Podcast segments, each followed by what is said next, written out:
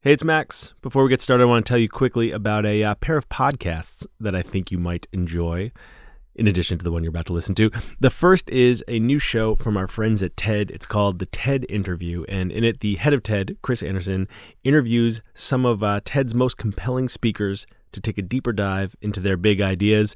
The first episode just came out, and uh, it's with Elizabeth Gilbert, who I interviewed a couple years ago for long form. And she and Chris talk about uh, discovering your most creative self. She also explores her own journey of discovery uh, over the last few months as she's reeled from the grief of losing her partner. You can find the TED interview on Apple Podcasts or wherever you are listening to this show. Another show that you can find on Apple Podcasts or wherever you're listening to this is called Underdog. It is a uh, limited run series, a weekly show up through Election Day about the Texas Senate race between Beto O'Rourke and Ted Cruz. Um, I have been working on the show, full disclosure, and uh, it's been fascinating. The race is the most expensive Senate race in U.S. history. Uh, I'm sure you have seen lots of clips of Beto O'Rourke flying around the internet for the last couple of months. Uh, we've got a bunch of people down there reporting on both campaigns. You should check it out. Search for Underdog or Beto or Cruz or Texas or I don't know. Go find the show. It's pretty good. Uh, here is our show.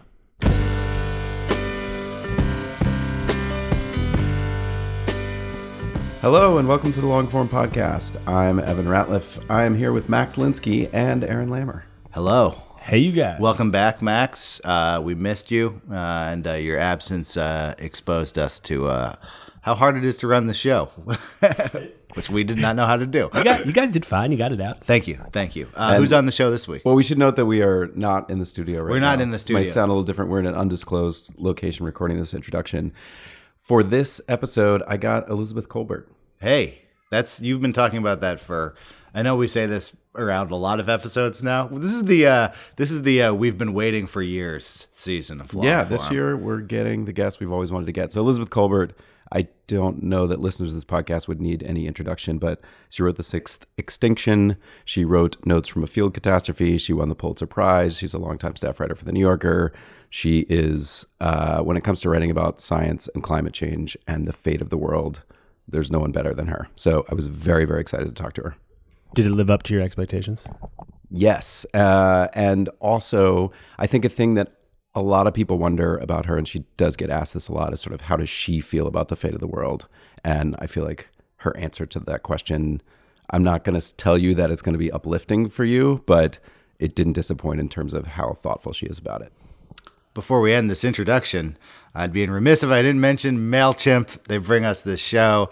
They make email newsletters. Well, you make the email newsletter with their help. Um, they've got all kinds of great stuff that I didn't know about until I was poking around. Like you can uh, have a landing page uh, made by them that is also just a place uh, where people sign up for your email newsletter. You know what you can do now with that? MailChimp? Send a postcard. oh, I saw that.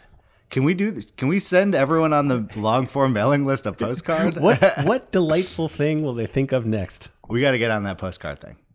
But for now, here is Evan with Elizabeth Kolbert.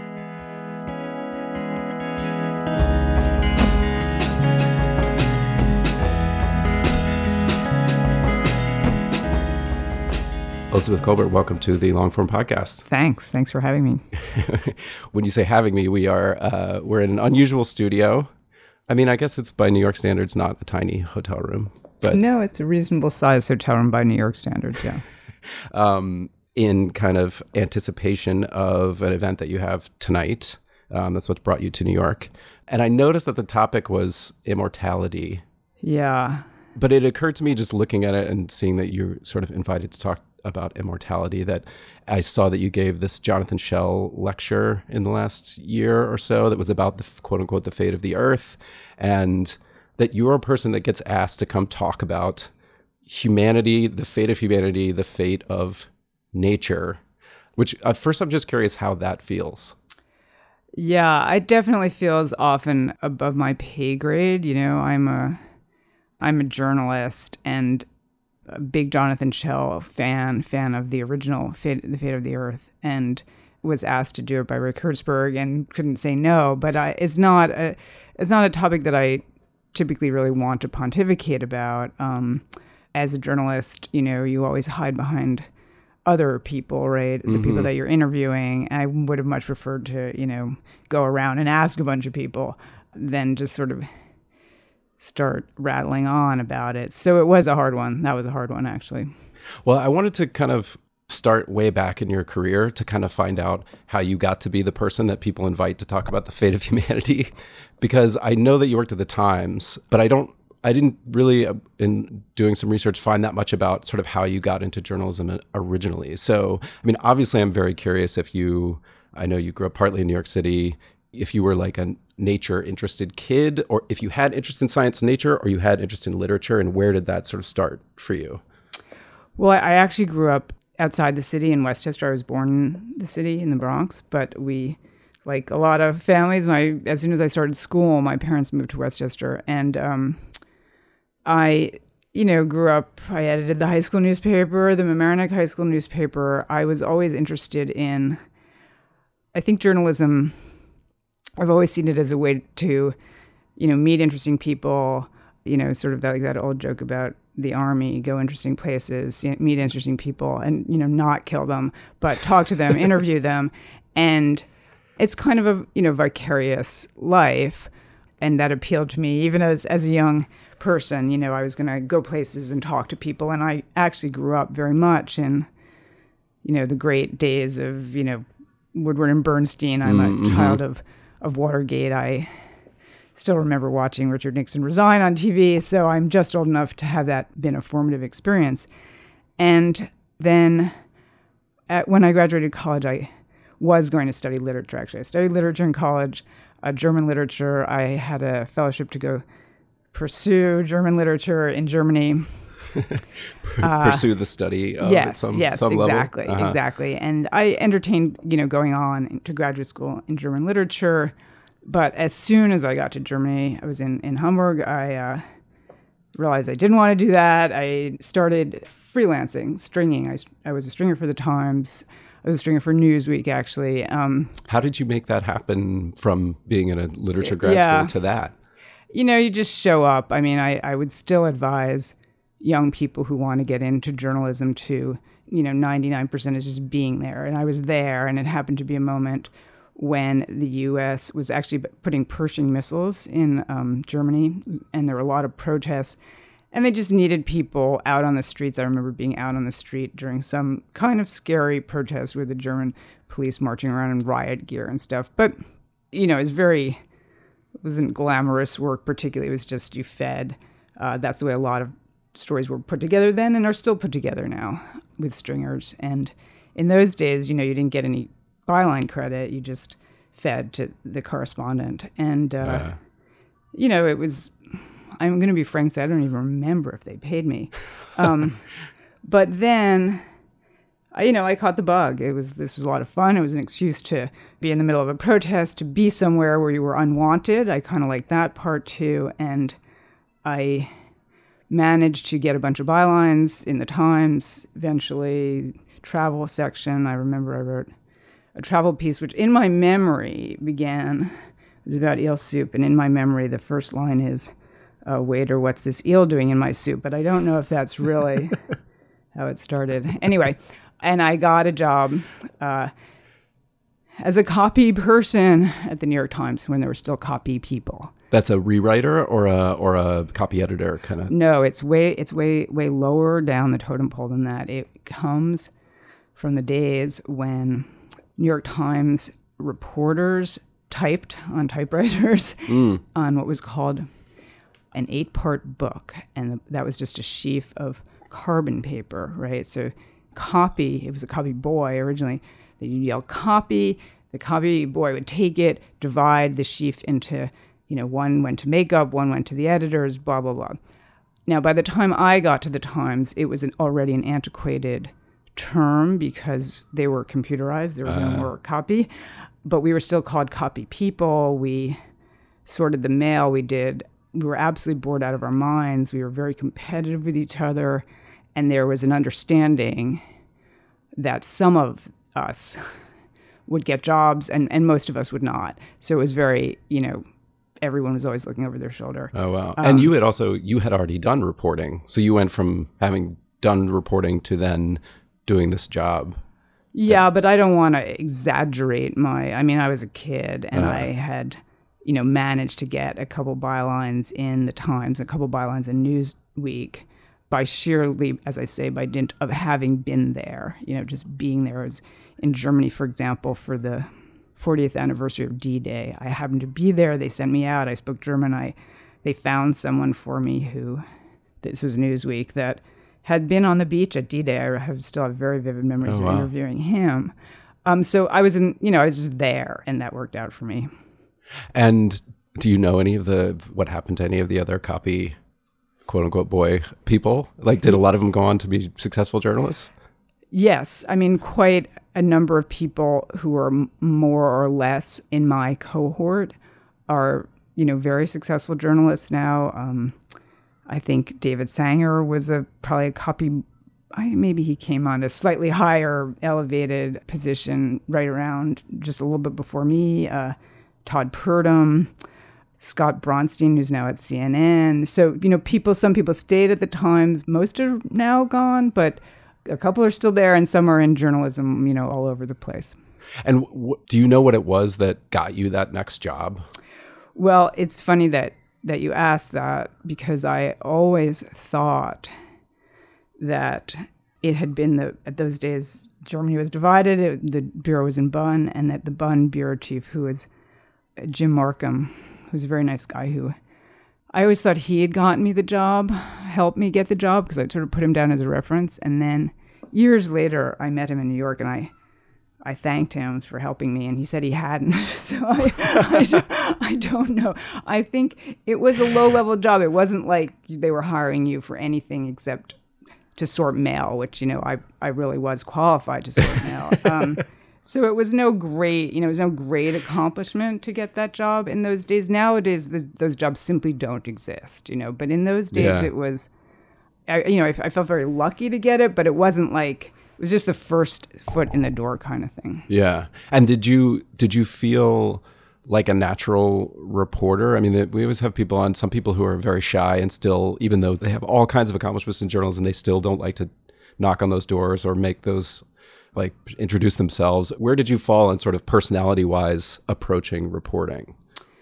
That's a really good question because at the in those early days, you know, there were sort of these little stations that you had to go through, and you had to write, right? So you had to also be getting into the uh, newspaper, and there used to be, once again, a lot of your listeners are too young to even remember this, but there used to be a second part of the the Times was so fat on Sunday with so many ads that there was a second part of the front page of the section just to do like the bra ads from you know Macy's, and on the side, a column that ran down the side was called a gutter, and a story that ran on top. Let's say it was like a three quarter page ad, and you had to have stick a story on the top. It was a shelf, and we we the copy people competed to sort of write these stories, unbyline stories that ran in that section. So that was sort of how you made it to the next level.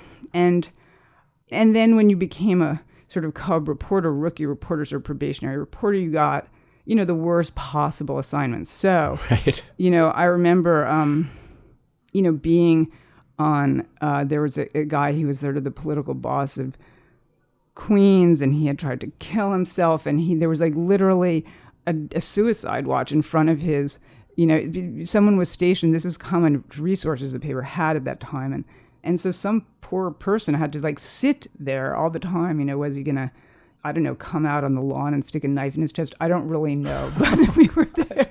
We were there all the time. You were the gonna time. capture the And moment. It was so tedious and so cold. Actually, I remember it was like we would just, um, and that was the kind of assignment you drew. And I, I was pretty ambivalent for quite a long time. Like, is this really, you know, do I really want to spend my time sitting in someone's driveway, you know, luridly, you know, pruriently waiting, hoping, you know, is that something awful is going to happen. So I definitely had um, long, long, long periods of doubt, which didn't abate for many, many years. How's that? Um, was there was there a, a level you got to or a type of assignment you got that the doubt dissipated around? well, I got sent pretty soon after a couple years for reasons, once again, that were obscure to me. I've never known the reason why. I got sent to Albany, and I you know, you might say you'd rather sit in a driveway in Queens than be in Albany. There's certain truth to that, but um, I to cover the legislature and to cover Mario Cuomo. It was Mario Cuomo, the days of Mario Cuomo, and he was a great character. And I joined the ranks of you know political reporters once again with no real training. What does it mean to train to be a political reporter? Um, so I just showed up and spent five years there. And I guess by the end of the five years, I I was a reporter. This is what I was going to do.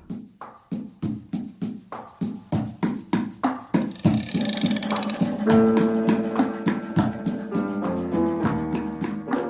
it's Max. I'm going to put Evan and Elizabeth on hold for just a second and tell you a little bit about some sponsors that are making today's show possible. First up, Skagen. There's a story behind Skagen's Danish inspired watches and jewelry. Skagen's inspired by the people who have become known as the happiest people on earth, the Danish. When you take a closer look, it's easy to see why. The Danish culture focuses on what's meaningful, being part of a community, making time for relationships, and living in the moment. Skagen's minimalist design reflects that less is more lifestyle. They've got men's and women's watches, jewelry, and even smartwatches in a variety of styles. They create styles driven by their guiding principle good design for better living. Skagen products look right any time of day, anywhere in the world, now or 10 years from now. Because simplicity isn't just beautiful, it's versatile and it's timeless. I myself am currently wearing a Skagen watch. It's one of these smart watches, but it doesn't look uh, gooberish. You don't look like a goober wearing it. It just looks like a normal watch, except it can do all this other stuff because it is uh, intelligent. It's a smart watch. I'm wearing it right now. It's great, great looking. Uh, nice leather band.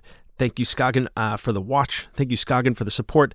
Visit Skagen.com to get a special discount on your first purchase when you sign up for emails. That's S K A G E N.com. Thanks to them, and thanks also to Squarespace. You should turn your dream into a reality. And if you're going to do that, I suggest you do it with Squarespace. They make it easier than ever to launch your passion project.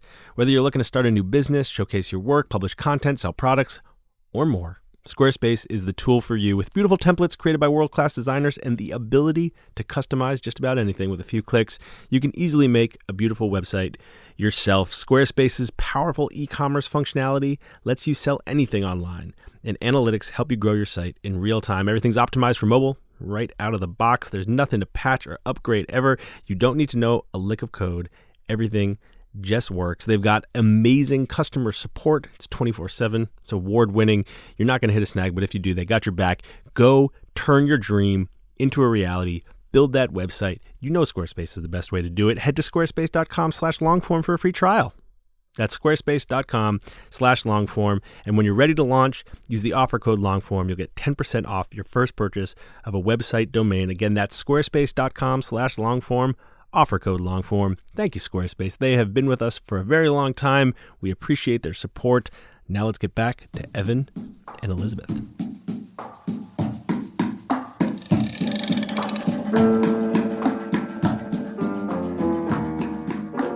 I was going back through your Times pieces, of, of which there are many, many. Oh my God, you so many- a columnist. I don't even remember a lot of them. I see, see them sometimes. I come across them. It's like, did I write that? I have no memory of it.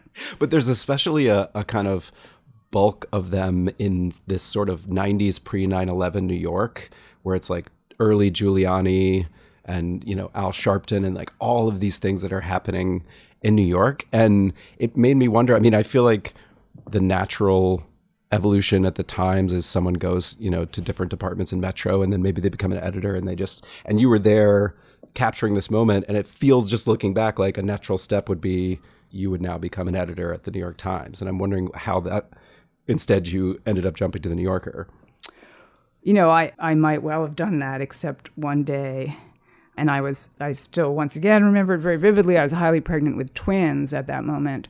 I got a call, and it was, it was David Remnick on the phone, and that was that. just and was it out of the blue was there any indication prior to that that that call might be coming like oh i've had some conversations with them or just like there it was Yeah, just like there was. And actually, when he first called, when David first called, I, I knew David because I worked with, with Esther Fein, his wife, who worked at the Times for many years. And we were also colleagues and part of more or less the same cohort. Esther was ahead of me. And in fact, I did legwork for her.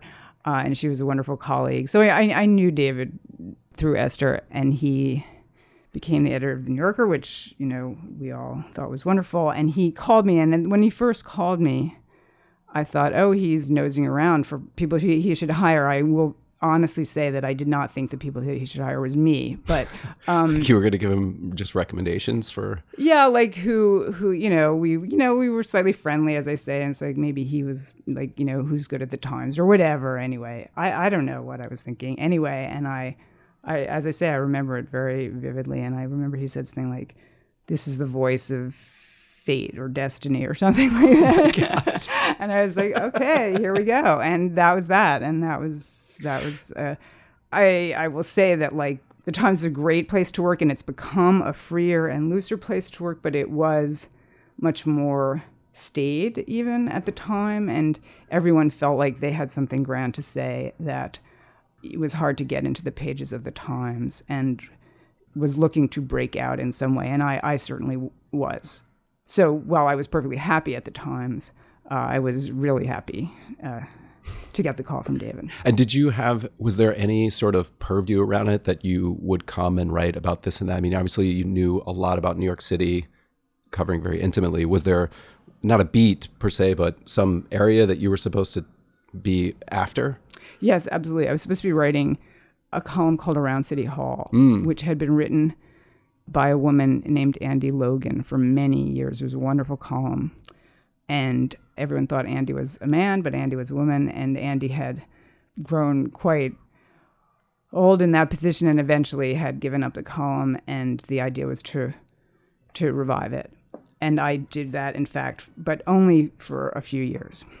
The first piece that I remember of yours, one that really stuck with me. In fact, stuck with me so much that at this time I kept like a folder of magazine stories that I literally like cut out of magazines, which I still have was this Kenneth Feinberg profile. Do you remember this story? Oh my God. Yeah. That story really got to me somehow, both as like a model for how a profile could be done, but also just how you sort of illuminated this very unusual character in this very dramatic like of all the 9-11 stories there are a million of them there was something about it that felt really i don't know to this day i can remember that story. So I didn't really have a question except that I love that story. And I'm oh, curious oh, well, if you remember you. the process of reporting. Oh my God, it. absolutely, completely. And in that story, he said something where he, I think he re- referred to Staten Island as a third world country or something mm-hmm. like that. And I knew as soon as he said that, I was like, oh my God. You, you know, the way reporters do know, like when you get something that you know someone's going to regret having said. And I, you know, I had it on tape. And, uh, you know, when it came out, that was the only thing everyone focused on in that story. That actually made news. And, you know, it was one of those painful things that you go through as a reporter because it's like you feel your both obligation and you'd be a crazy as a journalist not, not to print it. Yeah. But you knew that I knew that let's just say it wasn't going to make his day any easier or his work any easier. Uh, and you know that was one of those very nerve wracking.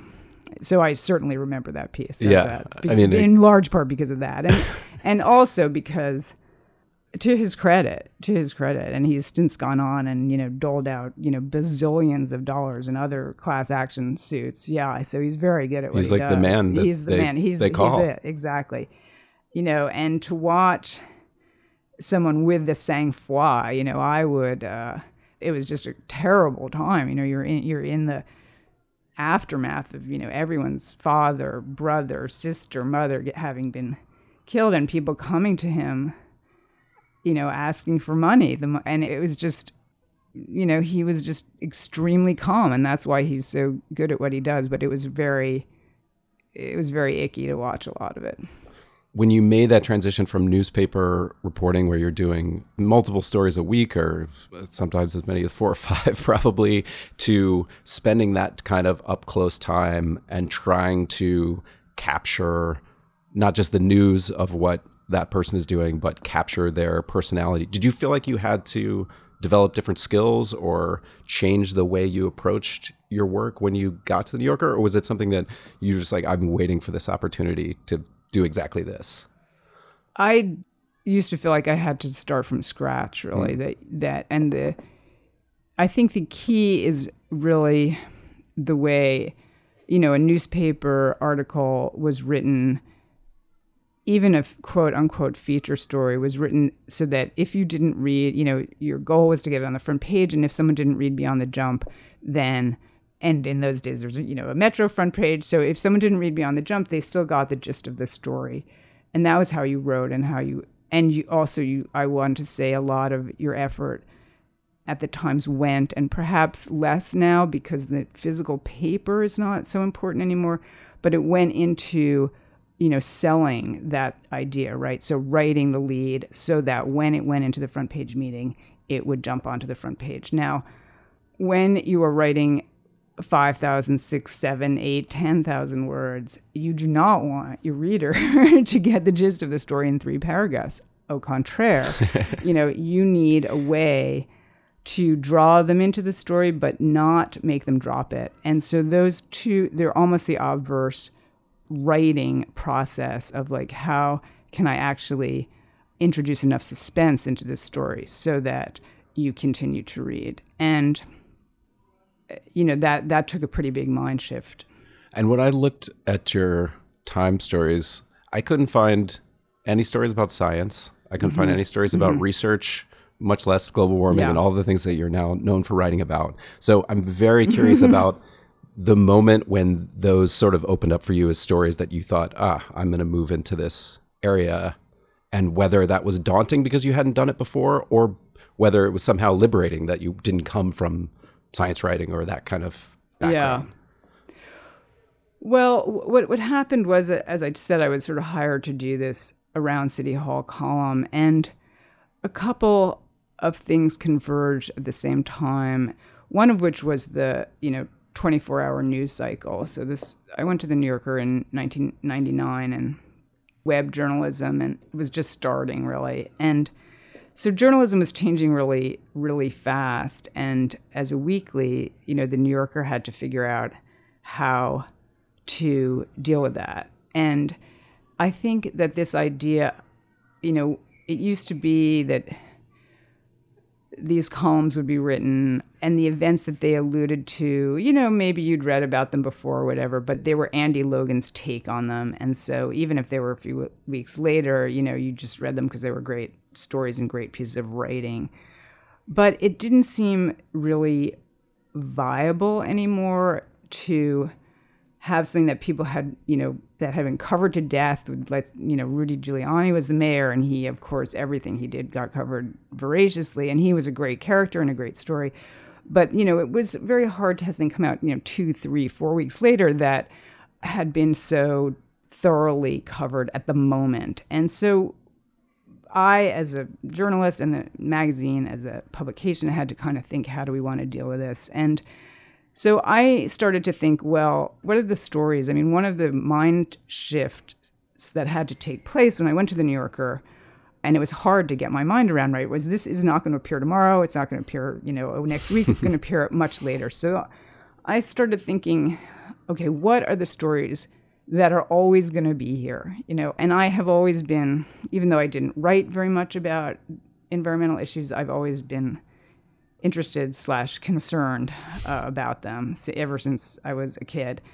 And I was very influenced actually by Bill McKibben's first book, The End of Nature. Like mm. what what what is going on here? And so when I started to think about what I if I wasn't going to do this column anymore, what what was I going to do? And I started to think, you know, the New Yorker had this great tradition of environmental reporting and maybe that was a thing to do. And I started to look around actually for a story on climate change. At that point, the U.S. George W. had just pulled the U.S. out of the Kyoto Protocol. Uh, yeah.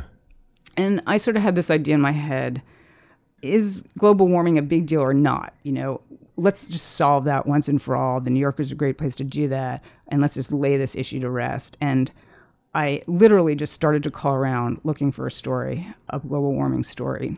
And and then September 11th intervened, and I got sort of sidetracked for a year or two, and then I came back to it, and I finally found this. Someone told me about this little island off of Alaska that was basically disappearing owing to climate change, and I proposed to David a piece about climate change in the Arctic. And David Remnick came back and said, Well, if you really think this is a big deal, uh, why don't you do a three part series? And that is really how this all started. I did not have a three part series in my head. I had to go find it, but I said, I, I, came back. I took a few days to think about it, and I came back and I said, okay, if you if you give me a year, I'll give you a three part series, and that was our deal. Wow. And so that is really what you want to hear from an editor. yeah, I'm going to pitch yeah, you a story. Yeah, How yeah. about three of those? Yeah. So it was it was. I mean, you know, be careful what you wish for. It was um, really actually quite a painful process for me. I'd never done anything like that before. And I didn't have, as I said, I didn't have the three parts. So it was like, oh my God, what have I gotten myself into? But that sort of set me off on this journey. And climate change just turns out to be such a huge issue uh, that I think anyone who's covered the issue would say pretty much the same thing that you just feel like, well, I can't, what else could I write about after this? you Yeah. know? yeah. so um, it kind of took over in ways that I, I did not I did not like set out to reinvent myself exactly, but it sort of happened. And when you say it was a painful process, like when I read Field Notes from Catastrophe and I look at the sort of scope of examples and the places you go, like obviously in hindsight, it all looks kind of perfect. Like you picked all the right ones, but there were thousands of choices that went into that. Was the painful process getting your hands around the issue or trying to figure out where to go? How did you work through the difficulty of, okay, Yeah. now I've got to do three parts. Yeah. Where do you start? Yeah, I mean, I, I, you know, I took a lot of wrong turns. I had proposed this story about this one story about climate change in the Arctic because at that moment, at that particular moment, which was like 2003, 2004, scientists were just saying, you know, the signal is emerging from the noise in the Arctic, and you can look at things. One of the complexities with climate change is always are we looking at climate change or are we looking at something that's within the scope of natural variability? And so people were just saying, okay, now we can say that we we are moving out of the envelope of natural variability. We have moved sort of in a statistical sense beyond that. And that was seen most clearly in the Arctic. And you know, that is the and continues to be the real problem, I guess I would say, at the heart of reporting about climate change, which is, you know, are we looking at climate change now more and more? You can say definitively we are looking at climate change, but at mm-hmm. that moment, uh, there was still a lot of people and very, you know, scientists who would say, well, I, I can't tell you. You know, we just don't have enough data. The scientists are extremely conservative. This is one thing that I can't emphasize enough in this. The dialogue around climate change is just, if you know anything about it, is just completely in, insane. It will go down as world historically stupid and damaging and disastrous, catastrophic. I mean, I, I the words you know fail me, but the idea that climate scientists are you know hysterical and they're absolutely they're incredibly conservative. And i can tell you that because it took them years you know the data they have very strict you know rules what constitutes statistical significance. And until they had that they were not willing to say okay we are looking at climate change. So it was mm-hmm. quite hard to find good stories. And it's still quite hard to find good stories you know florence was that climate change you know partly and partly it was a, just you know a hurricane and partly it was a lot of people have moved into harm's way. And so all these stories are are quite complicated and that i think prevents us from having you know we're going to wait until until it's too late. That's sort of clear right now but anyway Yeah. that's that's another story that we could talk about. Did you feel like, I mean, there, there's these sort of different roles that people put up for someone who's writing about science or the environment. Like, are you a translator for science? Are you drifting into sort of advocacy or something? And did you feel like, I want these scientists to be more definitive? Like, it's very difficult to write about something where the answer is maybe, and maybe is very bad. Were did you find yourself trying to push towards stories that were more extreme? Well, I think that the thing about climate science that's really hard to convey, but maybe easy for me to convey in this context is the theoretical framework around climate change, right? CO2 is a greenhouse gas, been understood for 150 years. You put CO- more CO2 into the atmosphere, you will get a warmer climate. completely impeccable, unimpeachable science has been agreed forever. So, what have we been arguing about in a scientific, from a scientific standpoint? Well, what we've been looking at is okay, how is that actually playing out? You know, and so on some level, that's irrelevant. We know, you know, if it doesn't happen this year, it's going to happen next year. If it doesn't happen next year, it's going to happen the year after. So we know that this thing is only moving in one direction. But so the scientists, so you had two groups of people. One are the modelers and the theoretical people who are like, look, this is going to happen. And by 2050, this is going to happen. By 2100, this is going to happen. And then you had the guys on the ground who I think had a certain territorialness, to be honest. Mm. Like, we are not just listening to you guys who sit at your computers in New York, we're out here in the Arctic. So there was a certain kind of, this is getting into the sociology of science, which is pretty interesting, unfortunately. But so these guys were saying, well, I will believe it when I see it, you know, on my research plot, in my research. And for example, I went out um, into the field with a guy who studied permafrost, and he had a network of stations or whatever, and he he saw they were warming, you know, definitely, and but he was like, oh, I don't know, you know, he was he was still kind of agnostic. This is like 2003, 2004, what's going to happen?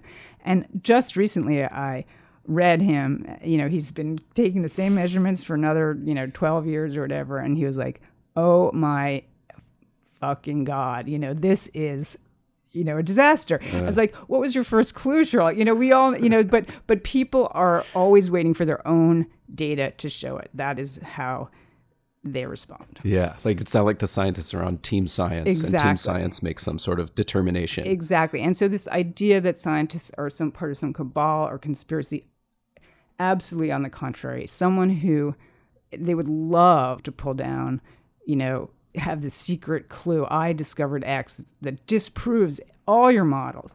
But unfortunately, it just doesn't exist. I've heard you talk a little bit about this, but in both books, reporting for both books, it feels like it's both these very weighty and in many ways depressing issues, but also the reporting trips are kind of incredible. Like the places you've been and things you've seen are also seem really fun to me as a reporter. Just I would love to take that trip and go along with that research. Do you do you um, do you experience that in the moment?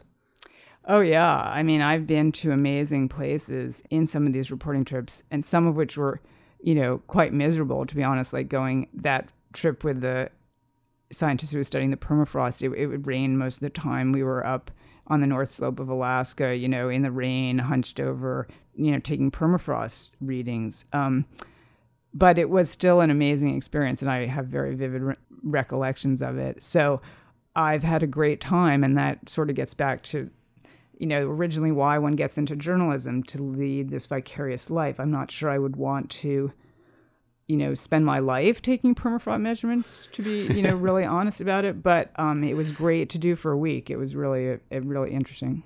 And do you sort of project the knowledge that you have with scientists? Like when you when you go on one of these research trips do you sort of try to ask questions like you don't know anything?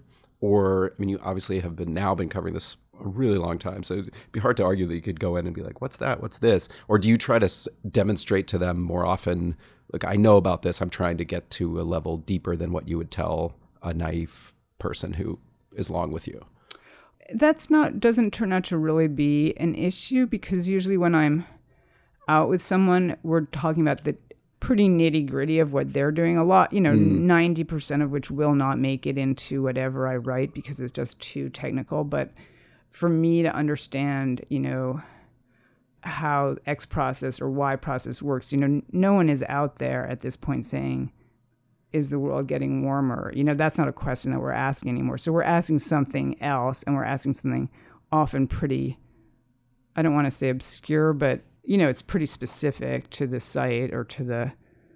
So every time I am starting, usually from not from, you know, zero, but from 10 or 20, and there's still tons and tons of stuff to ask that I don't understand. As I say, some of which is pretty technical. So that I haven't found that to really. I haven't had to play the naive. I often am pretty ignorant of what this person's doing. Hmm. Once you had finished Field Notes on Catastrophe and you mentioned sort of once you start covering something like global warming, it's very difficult to then say, well, now I'm going to do what might seem slightly more trivial stories. So, how did you then find a story as big as as that one? Things come to you in a way. So after I wrote that series in the New Yorker, you know, people came to me and said, "Well, you know, you left out this big part of climate change, or big part of what we're doing, dumping billions of tons of CO2 into the atmosphere also means dumping billions of tons of CO2 into the oceans, and that's ocean acidification.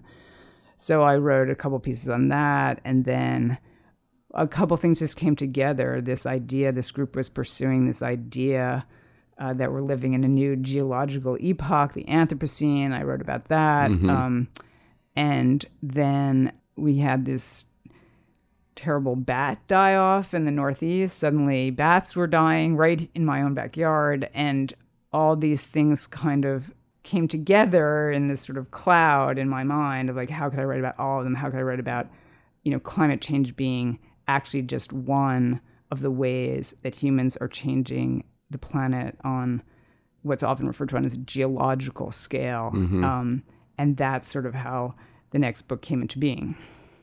Well, so this leads me to probably the biggest question that I've been waiting to ask you for a long time. And it comes actually from Ta-Nehisi Coates, who I've had on the podcast several times. He's always saying, You have to get Elizabeth Kolbert on. She's my favorite Oh, writer. really? You Oh, have to get her on. Well, I'm.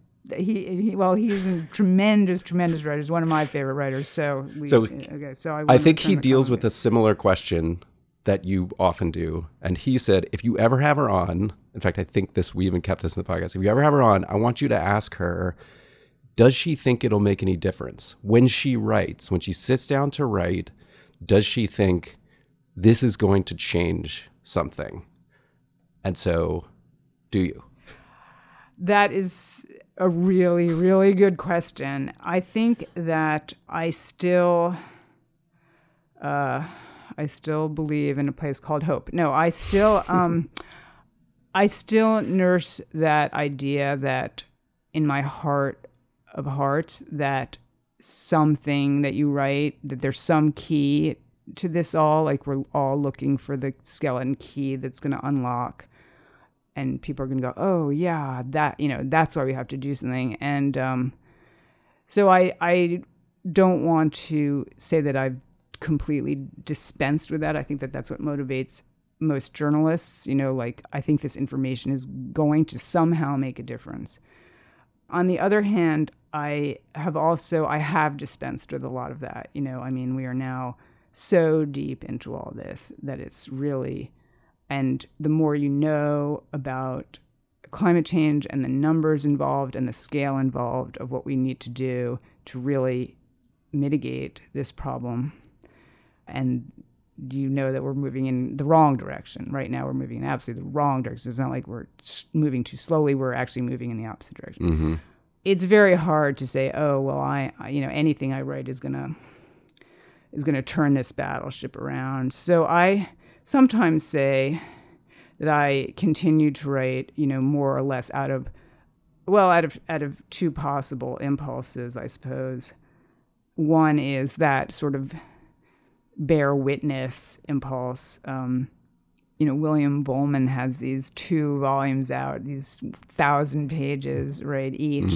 And he has framed them as like in the future, people want to know what was going through their minds, you know, and so that that's part of it. Like in the future, people might, you know, want to know, you know, what did a coral reef look like? What were people saying, you know, in the year 2018 or whatever? Um, and part of it is sheer sort of spite. You know, I mean, I'm going to keep writing. You're going to keep ignoring it, but I'm still going to keep writing. You know, uh, so there, all of those things are mixed up, and I, I don't have a clear answer as to why I continue along a path that is, you know, is painful and frustrating, and and you know, on some level, you know, that your readers don't want to read. And a sort of ancillary question to that is I have the paperback version of Field Notes and you have you added material to that, you know, a decade later, which was mostly sort of depressing, but there's a sort of part in there where you say something like, you know, I get asked over and over, you know, what should people do? And I'm curious about how it feels to have the expectations of people on you, both in terms of what they should do and also wanting you to say that it's going to be okay. Yeah, I really, I mean, you know, I do give talks sometimes, you know, to like usually colleges, universities, and I, I always say at the front, you know, I am not giving you an answer here because I, I don't have it. And I, I do feel, and I'm sure that my colleagues who cover climate change also feel like there is a lot of, you know, kind of like, don't just tell me about the problem, tell me about the solution. And as I say, the solution is what people don't want to hear about. The solution is, you know, radical surgery. And so everyone is playing this game, and that includes very well intentioned people wanting to move the conversation forward, but not wanting to say, okay, that that's just a drop in the bucket. You know, so you have all these people out there talking about change your diet, change your this, you know, yes, all those are you know, some of them could be helpful, but mm-hmm. you know, the scale of what's needed is is so huge. And you know, when I come to New York and I I actually live out in sort of a depopulating part of the world. When you come to New York and you see the oh my god you know there's 8 million people here. There's there's all this infrastructure. It all has to be completely you know redone. It's really really hard to imagine how that's going to happen and if fast enough or so it's so daunting. And i don't feel like i really don't want to take that on to be honest. I don't want to. There are a lot of people whose job it is you get paid to you know and who are thinking about it who are very smart you know, and they have some very, the idea that everyone comes to, the only thing that anyone can think of that really will make enough of a difference is to put a price on carbon, right? Yeah. So you emit carbon, you're going to pay for that, and that's going to induce a lot of changes in our economy because it's an economy wide change that's needed on a, such a profound level. And that's why you are seeing this fight to the death. We are in a fight to the death between the very, very significant economic interests in fossil fuel infrastructure, which is not even just the coal companies and the oil companies and the utilities, just to name a few, but everyone who's embedded, we're all embedded in this fossil fuel economy, and we have to radically change that. And so there is going to be, you have to build a new economy. That economy doesn't exist yet, there's no constituency for it yet. So we need people who are invested in that future. People often say, you know, it's going to be young people. I hope it is young people because they're going to, you know, our kids are going to really, really feel the impacts. We are already going to. I used to think, oh, I won't, no, won't be around to see some really bad impacts, but yeah. now I'm not so sure about that anymore. I mean, here are the fires. Here are the some of it. Yeah, it's it's it's it's, it's, it's, an August day. We're in October. Yeah, you know, this it could be in August. I have a sort of similar question about the species extinction, which is that in a way, like that information is something that people could find out. Like you could find out how many species are going extinct. Like someone could go look it up. It's not, but then you've gone out and sort of conveyed that at a very specific storytelling level. And that has a powerful impact on the reader when they read it. But I feel like there's a chance that a lot of readers are also like, oh, that's horrible. That frog, that beautiful frog. And then, you know, they go on with their daily lives but you have to live with it for a longer period of time. I'm just curious how that weighs on you being constantly exposed to this knowledge that most of us probably spend our time trying not to think about. Well,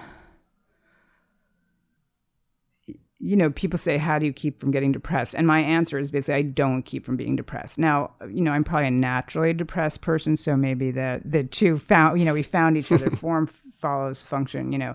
Um, but, um, you know, it's a very, very gloomy picture. And the only thing that I sort of take, you know, solace from, I suppose, is is when you look at it in the larger scale, long term scale, or whatever. You know, we humans have been at this for a long time, and the megafauna extinction, when you know, I, I think it's pretty clearly was driven by humans, you know, 10,000 years ago. So mm-hmm. it's not like we just figured out how to drive things extinct. We actually have been doing it for quite a while. Um, now, I think we are. I think it's true unfortunately, there are so many of us, and our technologies are so powerful, and we're changing the world so dramatically and so fast that we really are getting to potentially to a crisis point. I don't know when that will arrive. I don't know exactly how it will arrive, um, but I I fear uh, that it may arrive where some of these systems that we still still depend on, even though we don't appreciate that, um, especially when we're sitting here in Manhattan, will fail in some big way. And um, I, I don't know. You know, people have lived for also for a long time since you know before I would, was born with the specter of nuclear annihilation. Mm-hmm. So you know, to go back to the fate of the Earth and Jonathan Schell. So you know, we've we've lived under this cloud of self destruction uh, for a long time. We're still here, 7.6 billion of us. So, what the future holds, I really I really don't know. I am radically skeptical about that, but I, I, I do know that it's going to be, you know, it's going to be hotter. I can tell you that. How's that? Do you ever feel the pull of activism? Like Bill McKibben's been out there, you know, getting arrested and you know, yeah. sort of went a little more in that direction. Yeah. I'm sure any of those organizations would take you or you could start your own at this point. Do you ever feel the impulse towards that? You know, sometimes I feel like would it be more useful than writing another story? You know, as you say, just to chain yourself to uh, to the White House gates and get arrested. Um, and I really admire what Bill has done tremendously. Um, I don't. I think you know when people ask me what they should do, I, I say you have to find out what you, what motivates you, and what what you want to do on some level, and try to do the best you can on that path and that that's sort of the way I feel I'm I don't I'm not an activist I don't actually feel like I am a great motivator of other humans you know um, and so I just you know and you could say that's a cop out and I'm I'm willing to entertain that idea you know I I write about it. You do what you want. I don't think I would make a good activist. I'm I'm kind of impatient. I'm kind of uh, with other people, so I don't like meetings, et cetera, et cetera. So mm. uh, I found a good, you know, niche for myself. And uh, but I certainly, if someone asked me, like, you know, you're, I'm a young person, should I, you know, become a journalist or should I get out there and become an activist? I would say you you've got to make that call. I think that the, certainly, Lord knows the world needs more activists. It probably doesn't need more journalists. So how's that? so I have a couple more. sure. One is just. Um, you won the Pulitzer Prize.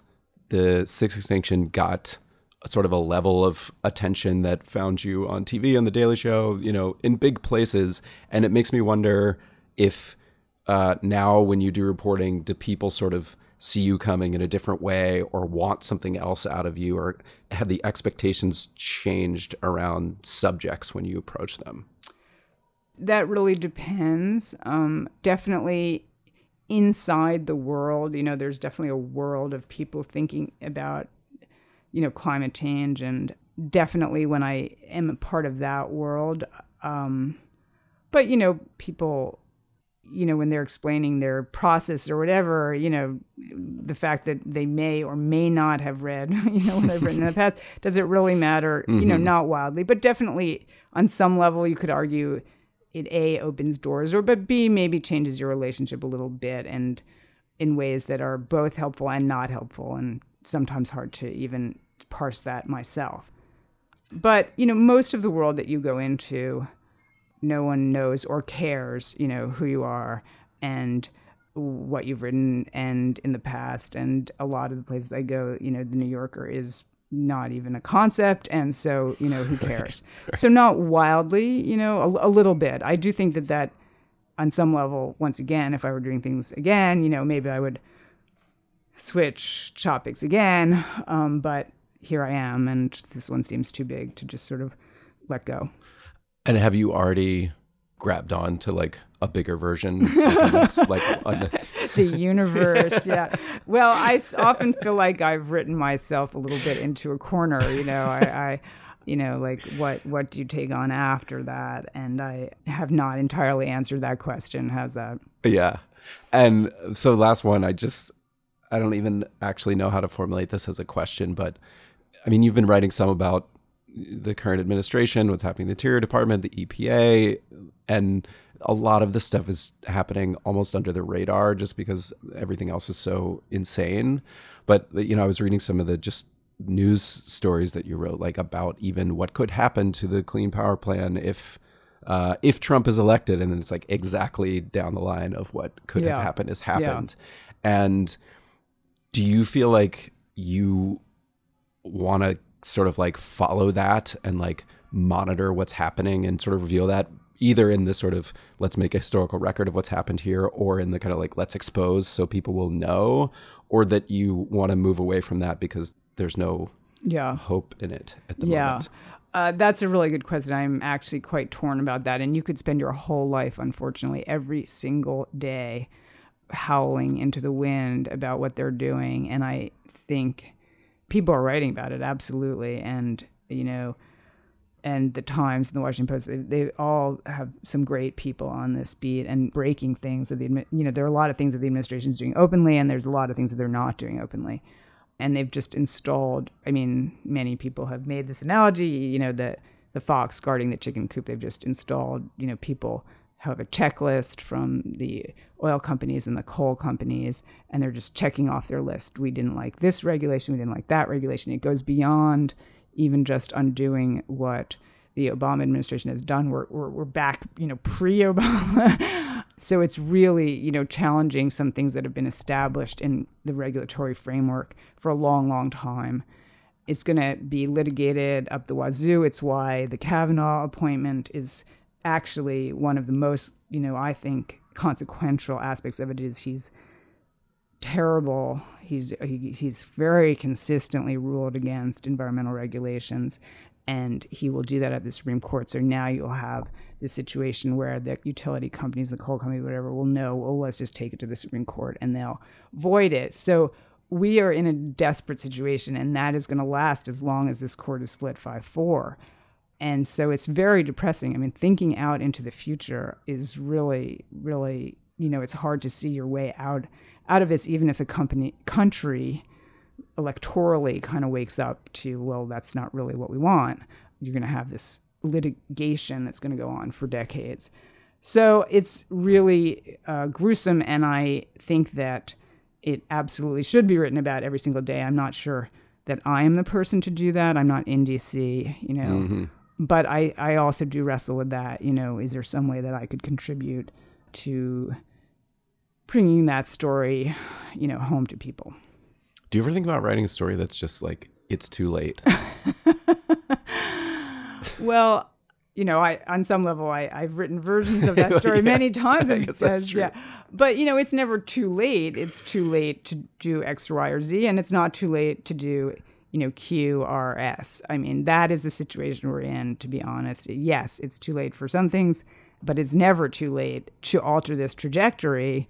Hopefully, you know, there are there is a lot of uncertainty here. The one question that has never been exactly nailed down and won't be until ex post facto is what's called climate sensitivity, and that is you dump X amount of CO2 into the atmosphere. What is the temperature change that you get out ultimately after you know 100 years, after 200 years, after 1,000 years? And there's a wide range of you know just statistical uncertainty there in the models, and uh, if it's at the low end, we may skate through, and if it's at the high end, you know, we're screwed. Um, so we have to act with the hope, you know, that we can avoid the worst. And but we have to act. You know, we can't just like la la la. That which is what we're doing.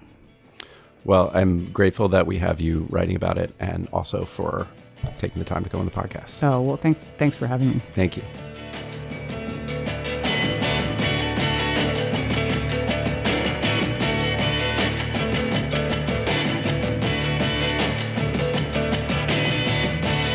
That's it for this week's long form podcast. I'm Evan Ratliff, your co host. Thank you so much to Elizabeth Kolbert for coming on the show. Thanks to my co hosts, Max Linsky and Aaron Lammer, and to our great editor, Janelle Pfeiffer, and to our intern, Tyler McCloskey, and our sponsors, MailChimp and Pit Writers. We will see you next week.